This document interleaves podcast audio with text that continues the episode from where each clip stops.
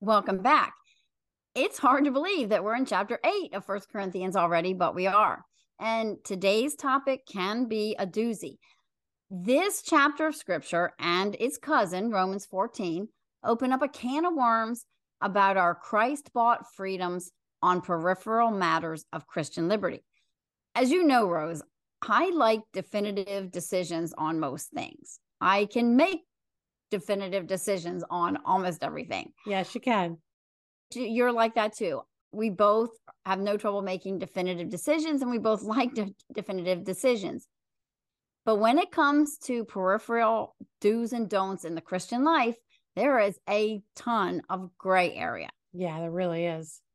Today, we're going to grapple with the question, am I commanded to let a weaker brother or sister in Christ hijack my freedoms in these peripheral matters? Because it kind of sounds like Paul says that. It does. Chris, I think most people prefer definitive answers. I think gray areas and peripheral stuff is tough for a lot of people.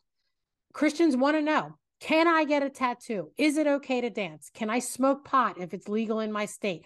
The list is endless. We see it all the time. They just want answers, but the answers aren't so easy. Mm-mm. Ask a Presbyterian if you can smoke a cigar and have a shot of whiskey, and their answer would be, thankfully, a resounding yes. But ask an independent Baptist church in your area, and the answer would be a resounding no. That's absolutely right. Not. And depending on the strain of the independent Baptist, they may even tell you to go and put a skirt or dress on, Chris, because women shouldn't be wearing pants. I know that's true because there's one in this area.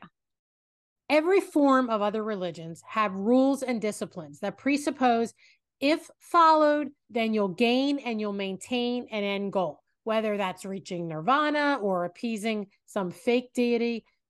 Basically, follow the rules and you're good to go. Many people wrongly lump Christianity into that category. We talked about this in The Lie of Religion. Yeah. They think that the essence of Christianity is following the right rules, even rules that are extra biblical. But Christianity is not based on legalism.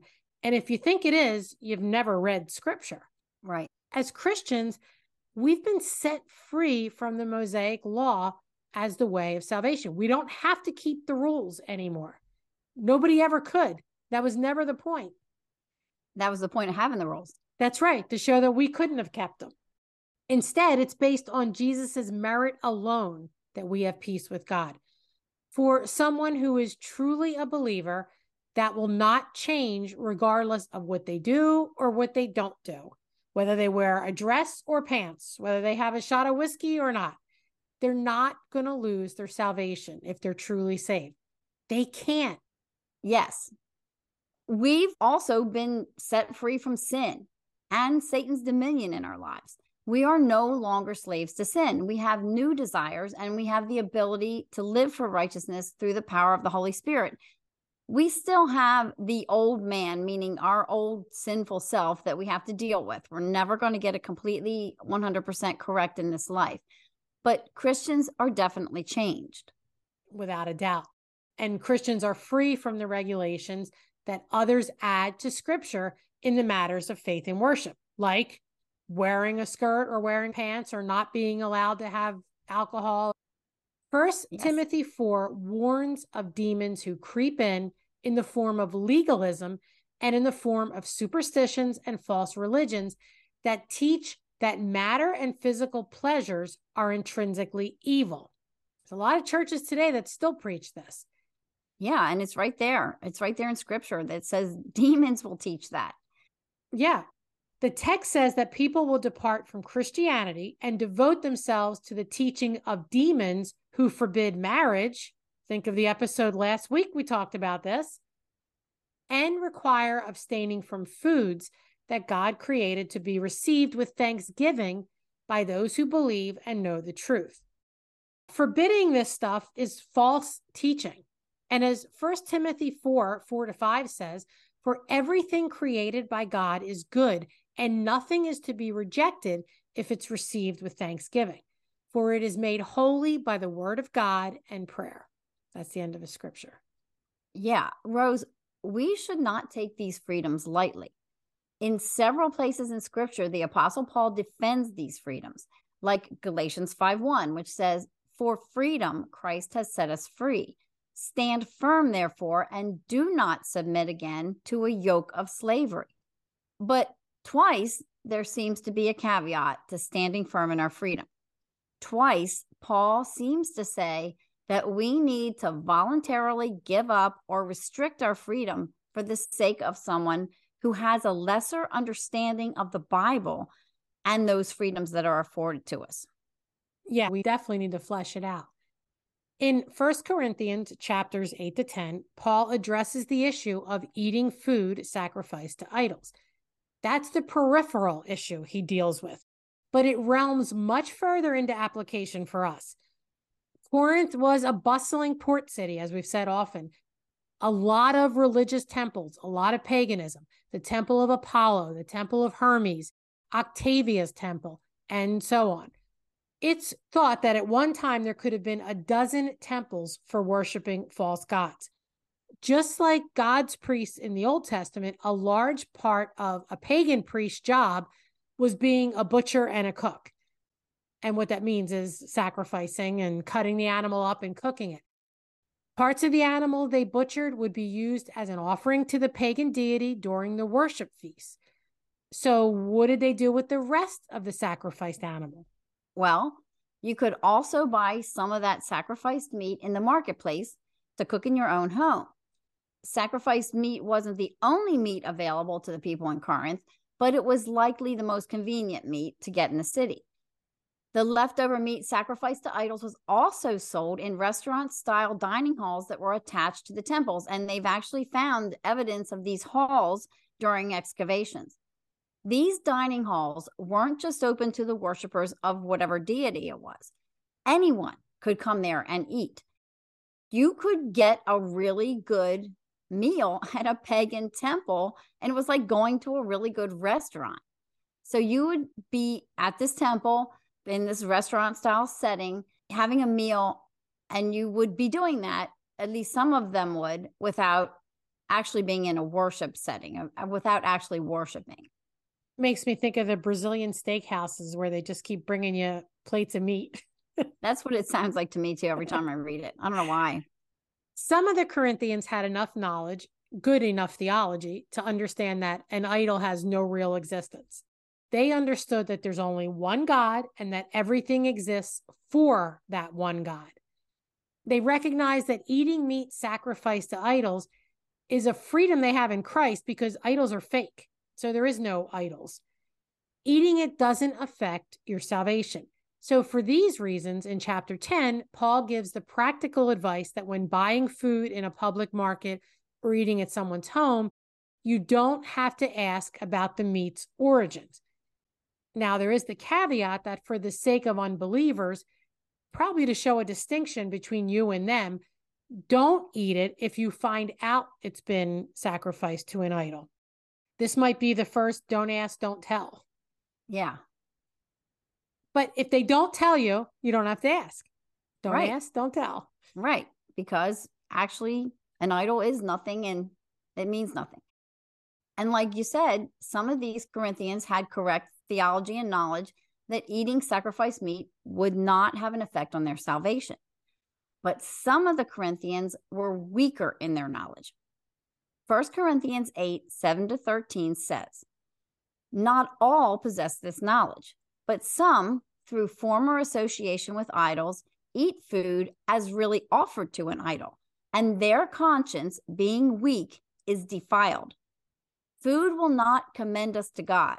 We are no worse off if we do not eat it, and no better off if we do. But take care that this right of yours does not somehow become a stumbling block to the weak. For if anyone sees you who have knowledge eating in an idol's temple, will he not be encouraged, if his conscience is weak, to eat food offered to idols? And so, by your knowledge, this weak person is destroyed, the brother for whom Christ died. Thus, sinning against your brothers and wounding their conscience when it is weak, you sin against Christ. Therefore, if food makes my brother stumble, I will never eat meat lest I make my brother stumble. So some of these Corinthians were still babies, needing milk, as it says, about theological issues. Paul talks about them being immature. They hadn't delved into the meat of solid theology that led to freedom, no pun intended.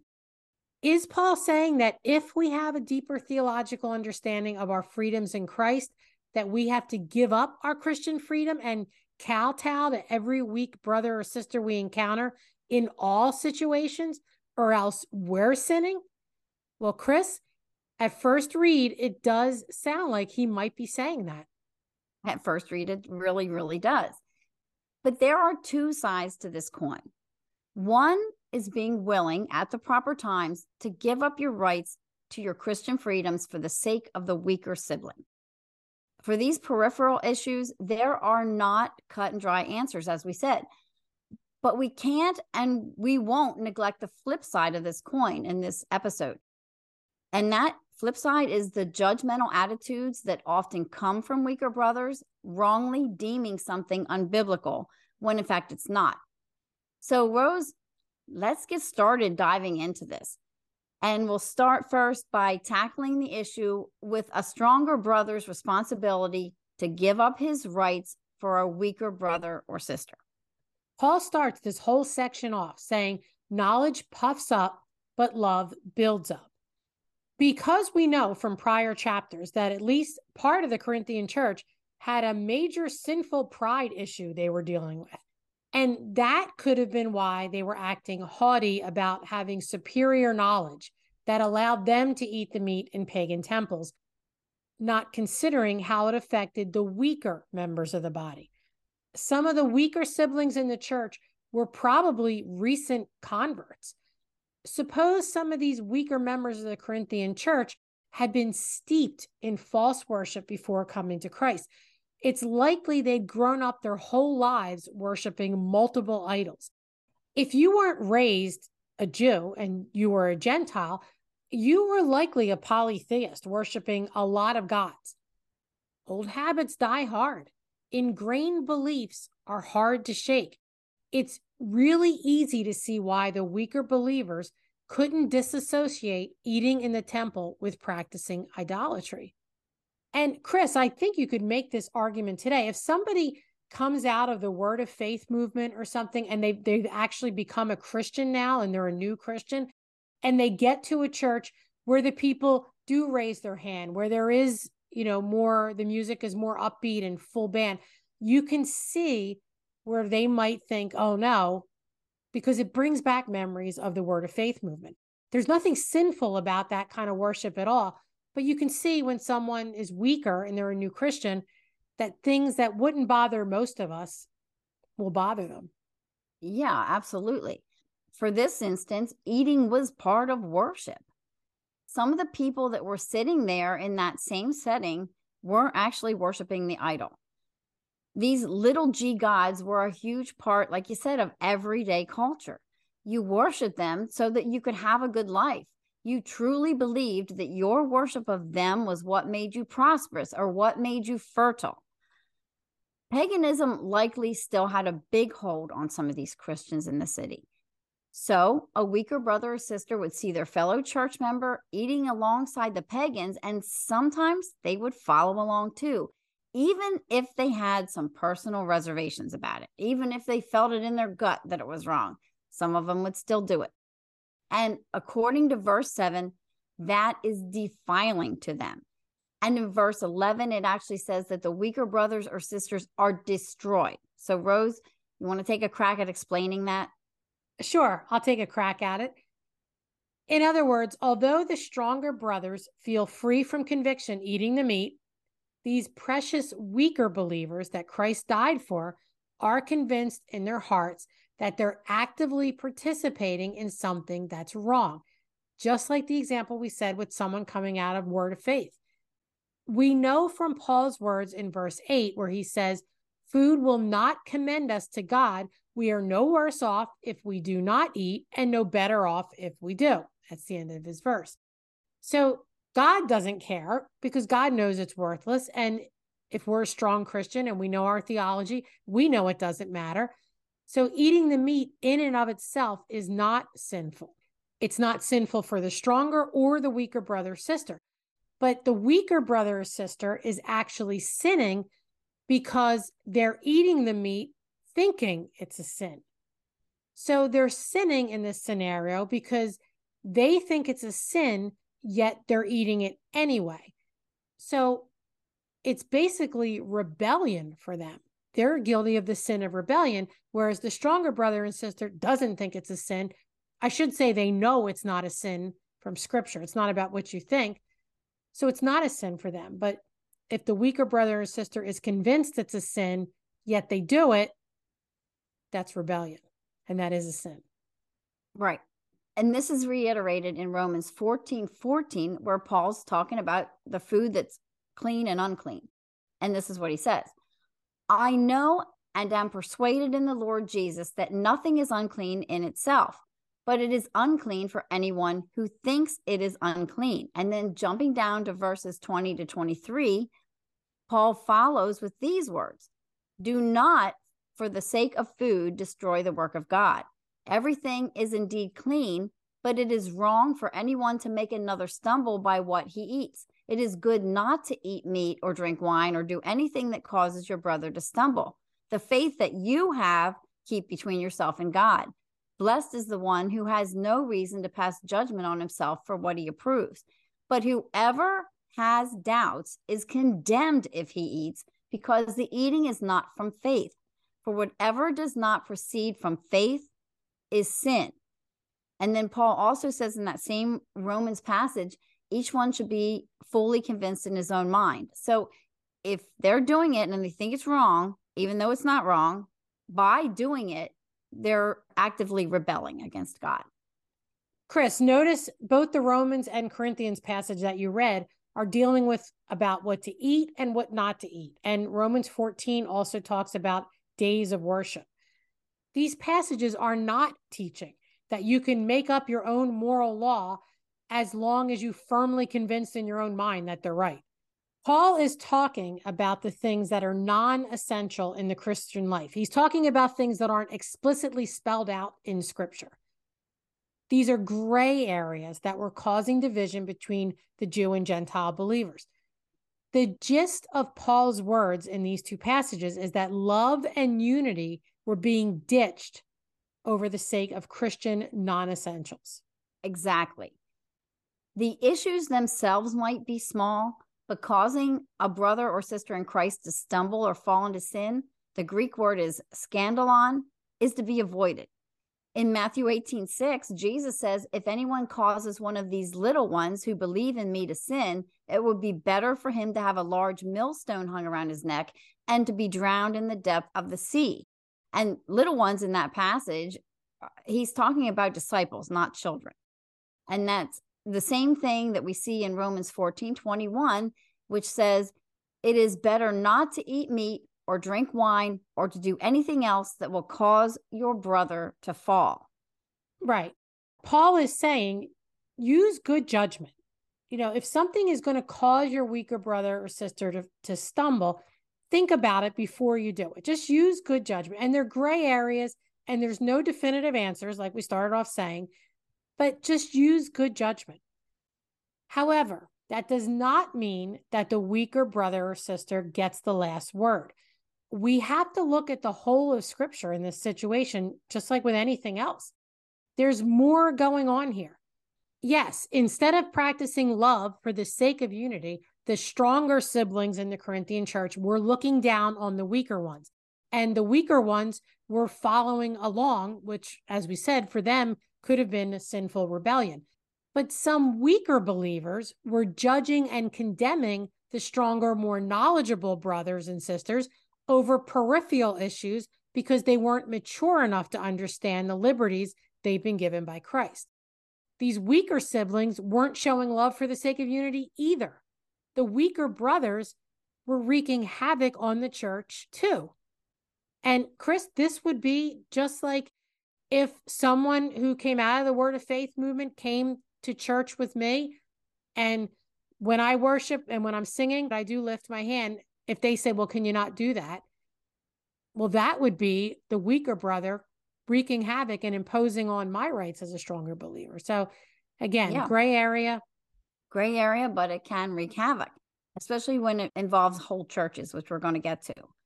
Let me quote Owen Strachan in a tweet from 2021. And this was his tweet. The weaker brother principle of Romans 14 does not mean you must accommodate the conscience of your weaker brother. It means that you are free to do so, may choose to do so from love, but are in no way compelled to do so. Otherwise, we would have a functional rule of weakness. And great that's quote. The end of his tweet. It is a great quote. He got some pushback on that tweet, but I think he's making a great point here.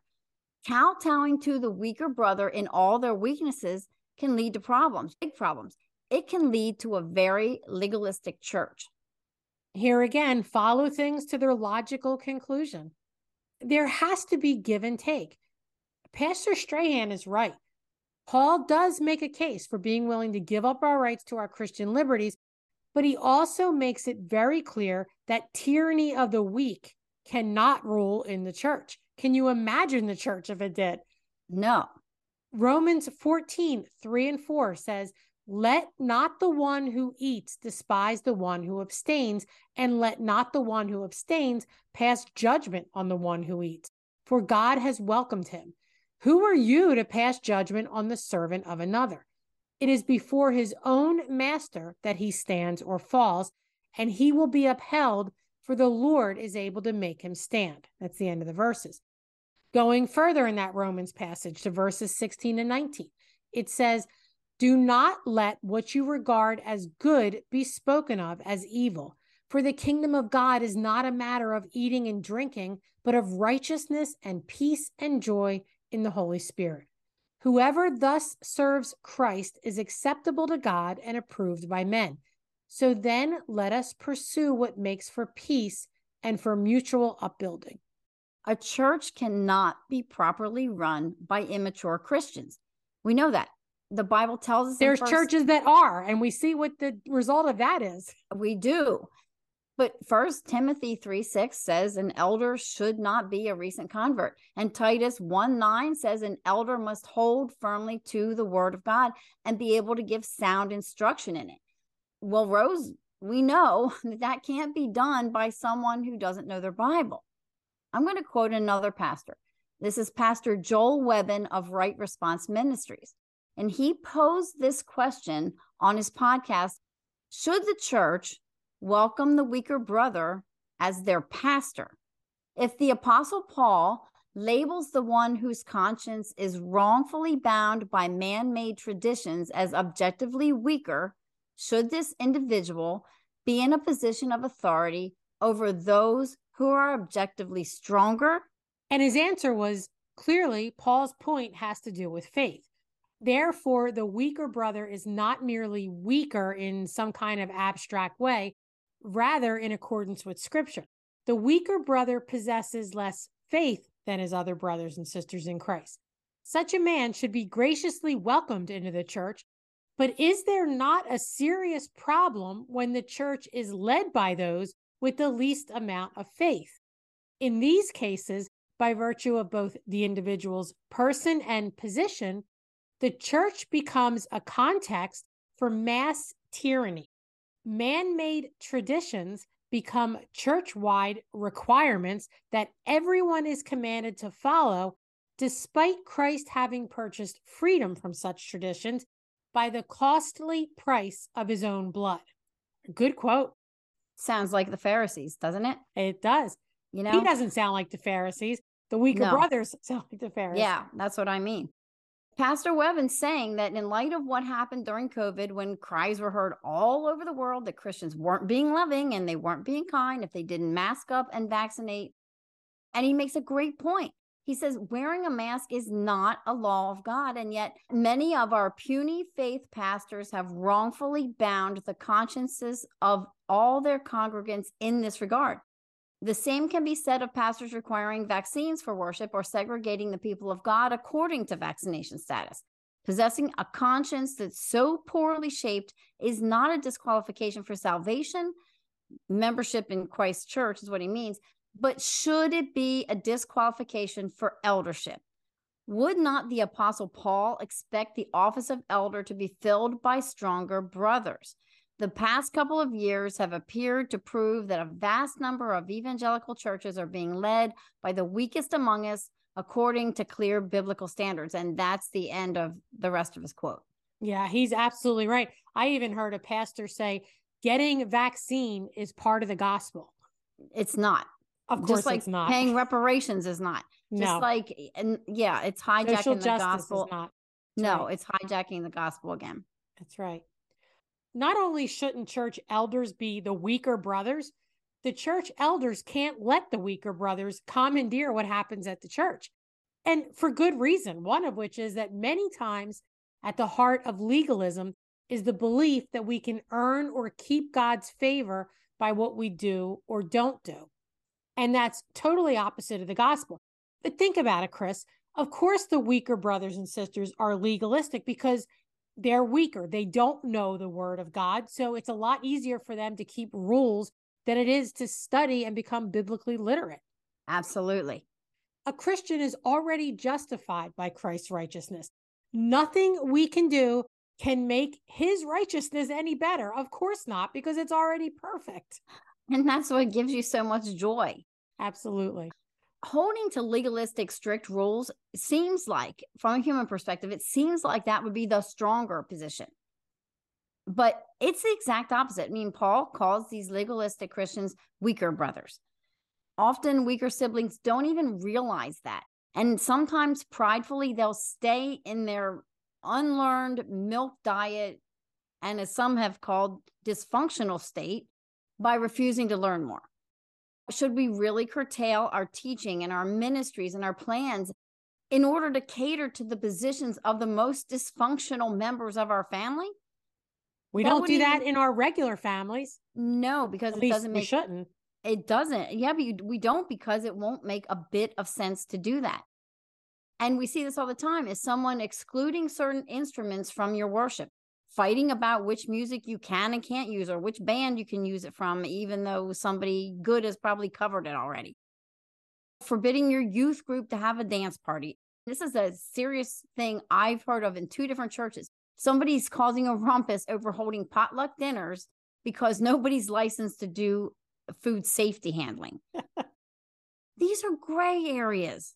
Yes, they are. And just want to clarify, if you're complaining that the music lyrics are theologically unsound or biblically wrong, that's completely different than the style of music. Absolutely. I was pretty much talking more about bands that have those kind of lyrics, and then they have some songs which the lyrics are fine.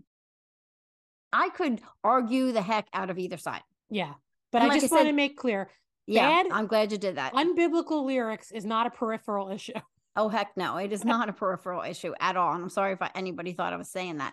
But thank you, Rose, for clarifying that. I wasn't talking about that. Well, let's talk about a few personal examples.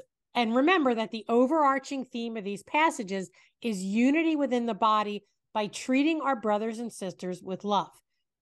We can start with the familiar legalistic fundamentalist line, don't smoke, drink, or chew, or run with boys that do.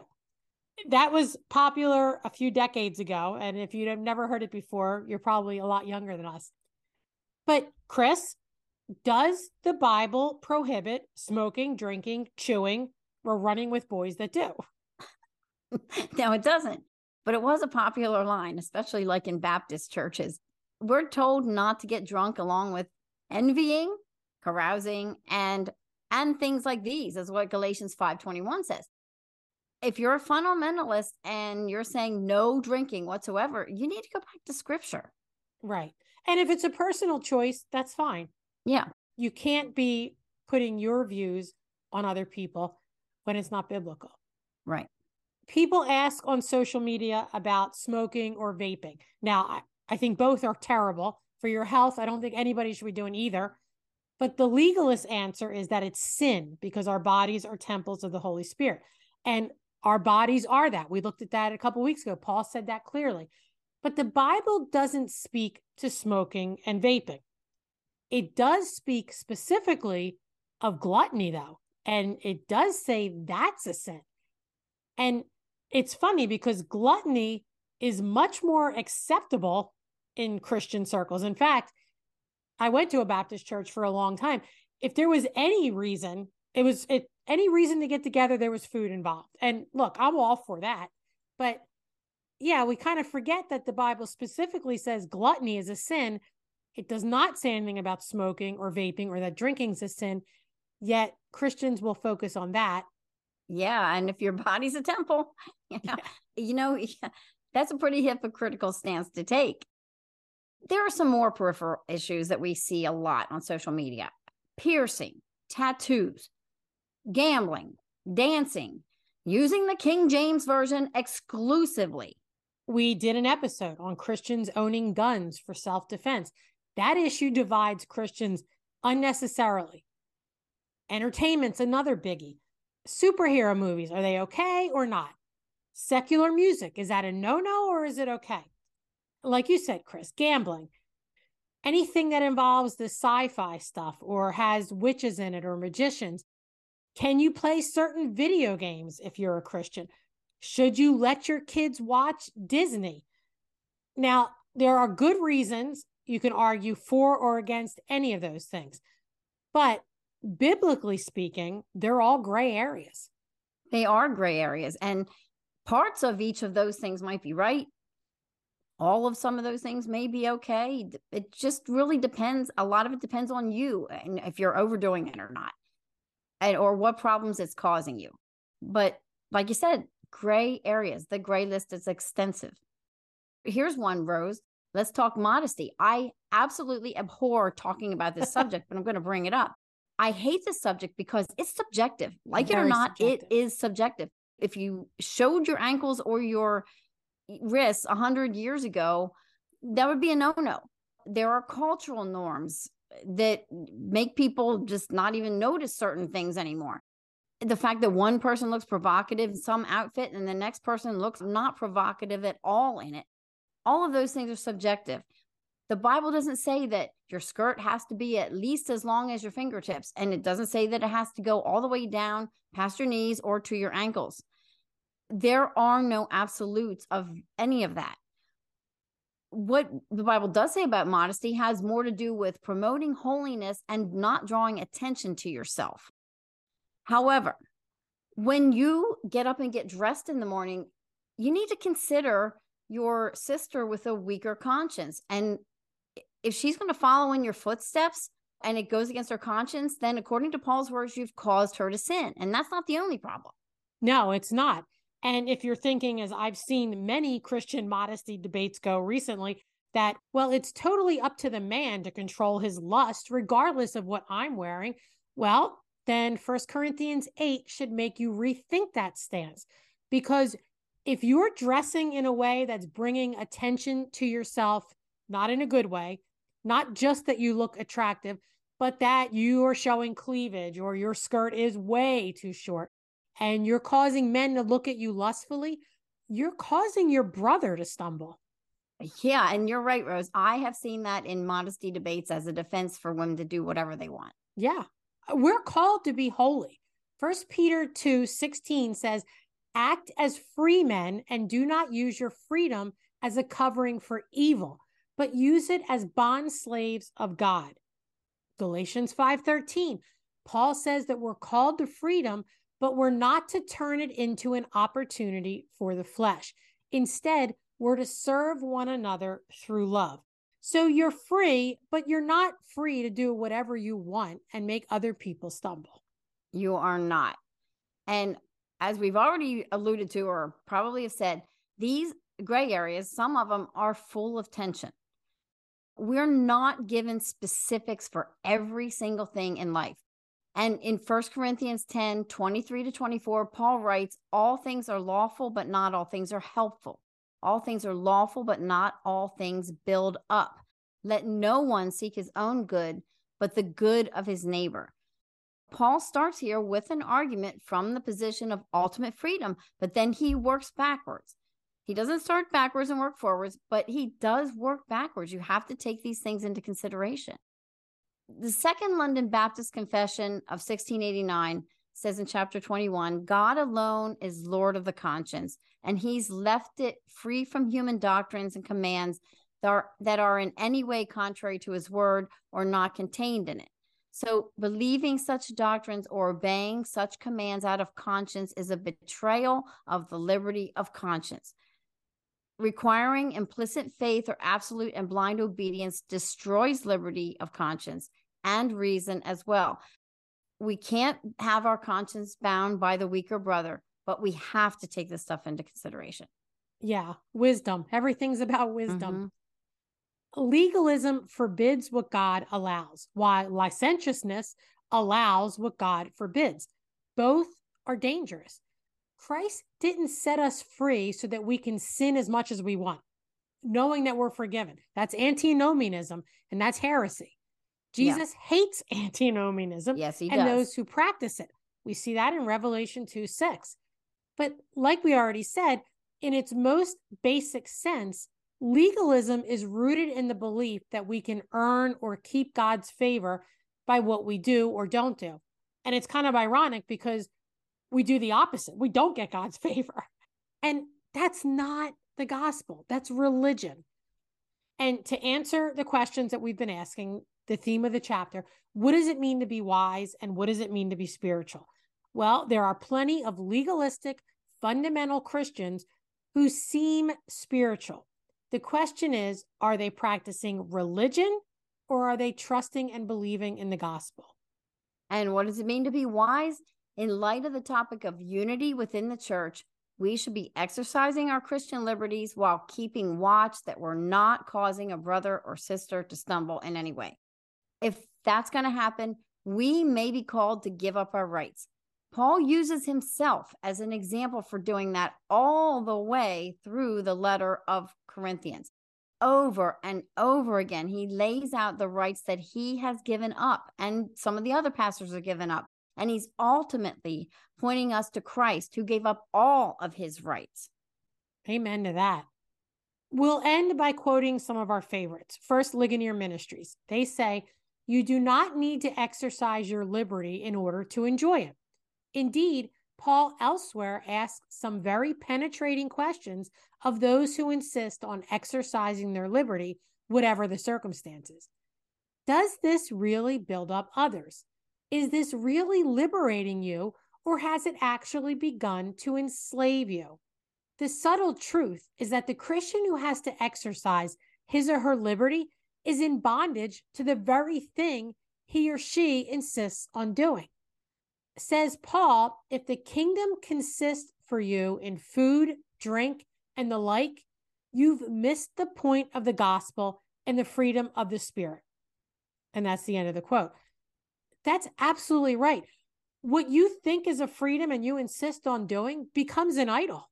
Absolutely. I love that quote. They make a very, very good point. Yes. And I'm going to quote John Calvin, another one of our favorites. We restrain the exercise of our freedom for the sake of weak believers, but not when we are faced with Pharisees who demand that we conform to what is unscriptural.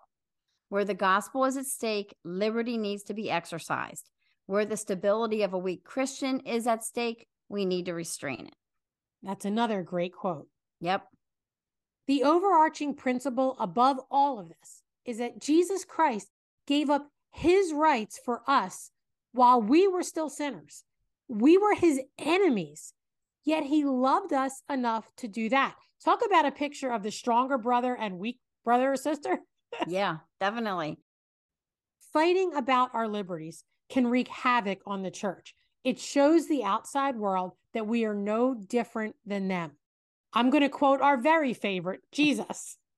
He says, a new commandment I give to you, that you love one another just as I have loved you. You also are to love one another. By this, all people will know that you are my disciples if you have love for one another. And he says that in John 13:34-35. Be guided by love for other believers and glorifying God, which includes freely enjoying all that he's given us to enjoy. And that's where we're going to end today. Have a blessed day, everybody.